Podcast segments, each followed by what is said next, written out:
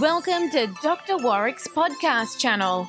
Warwick is a practicing cardiologist and author with a passion for improving care by helping patients understand their heart health through education. Warwick believes educated patients get the best health care. Discover and understand the latest approaches and technology in heart care and how this might apply to you or someone you love.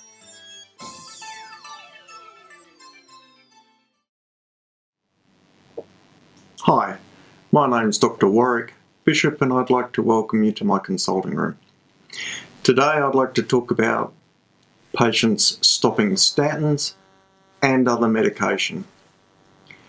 This week, I've had a number of patients come in missing both their statins but also other medications, and I'd like to talk a little bit more, a little bit more about this because it's a really important area.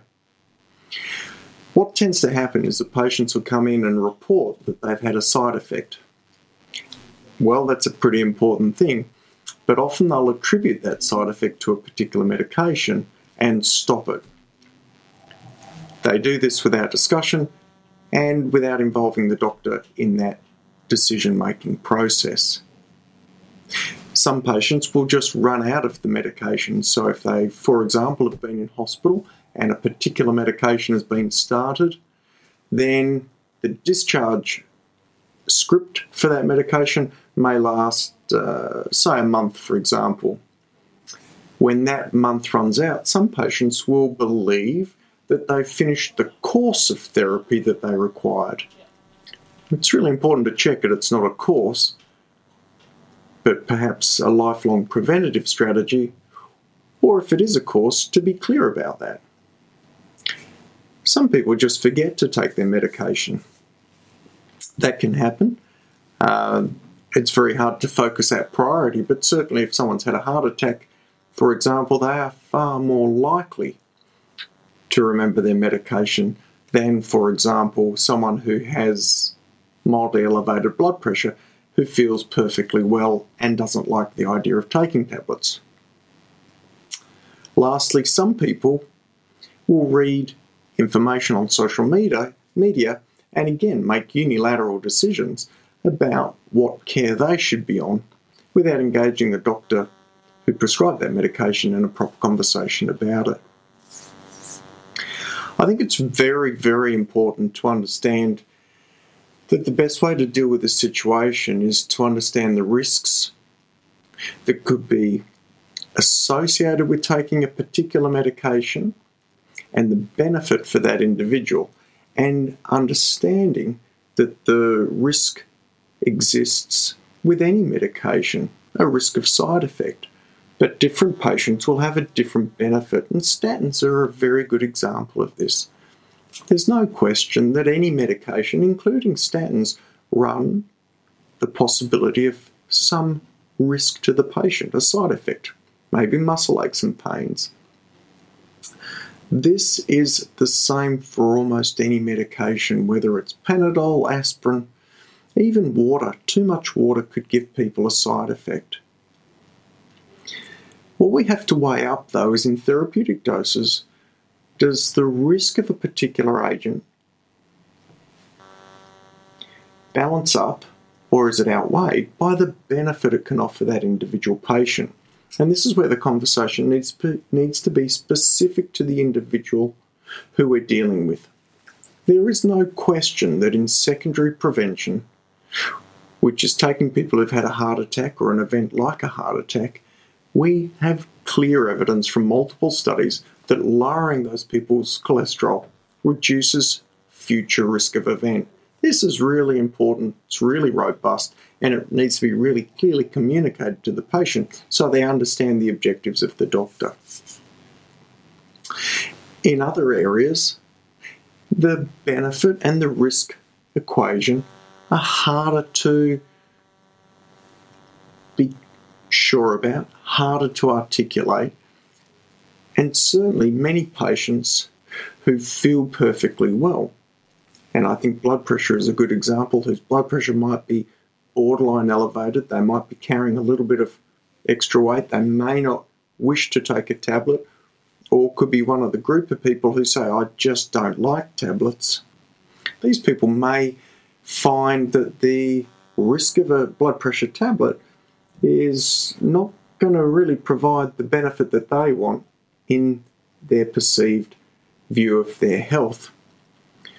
This is where, again, a clear and open discussion with the prescribing doctor is really important so that the objectives that the doctor is trying to achieve can be articulated to the patient. The patient can be part of that decision making process. I think it's really important in that space to recognise what the aim of the specialist is, or the GP, or whoever's providing that recommendation for treatment. The aim will generally be for a better outcome for the patient, either in terms of symptoms or prognosis. Symptoms are really clear cut, so if a patient misses a medication that's related to symptoms, then they will be more symptomatic. So the link between the medication and their and its effect is pretty straightforward. Where the conversation is more complicated is generally in prognostic situations, so where the patient takes a medication to prevent an issue that could occur a year, two, or ten years down the line. This is where the immediacy of the effect of the agent is nowhere near as clear, and where education and explanation is absolutely paramount to engage the patient in the process. I deal with patients who have very elevated cholesterols.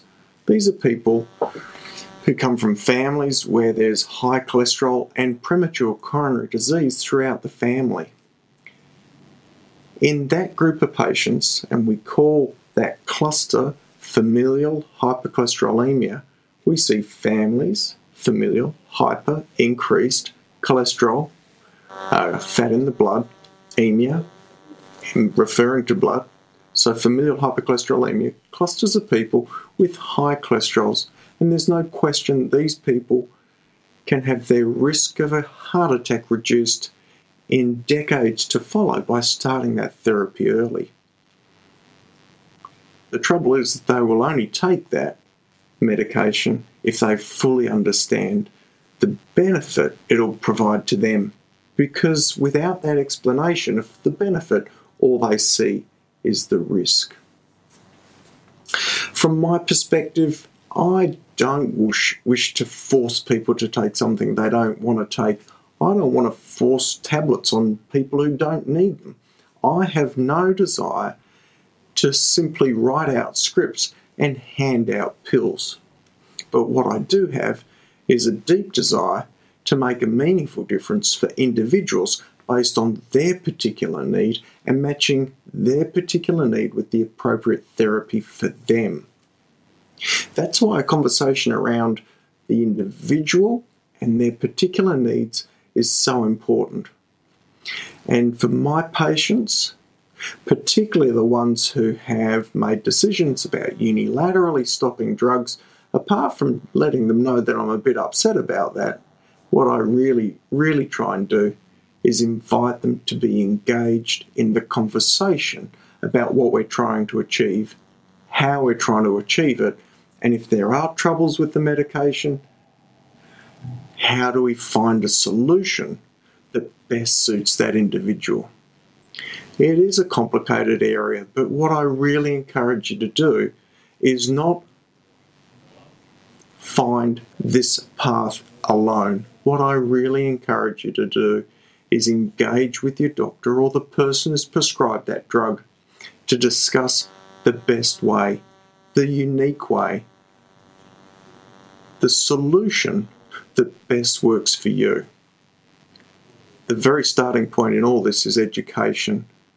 And then the second point is communication, and they go side by side. I really hope this gives you second thoughts about stopping medication. I think it, I really hope it gives you second thoughts about engaging your doctor or your prescriber in whatever medications you're on. And I really hope it reminds you that what we're trying to achieve on this side of the desk is the best outcome for you in the long term. It's up to us to articulate that clearly and explain it to you clearly so that you are engaged and part of that process. I really do wish you the best of health.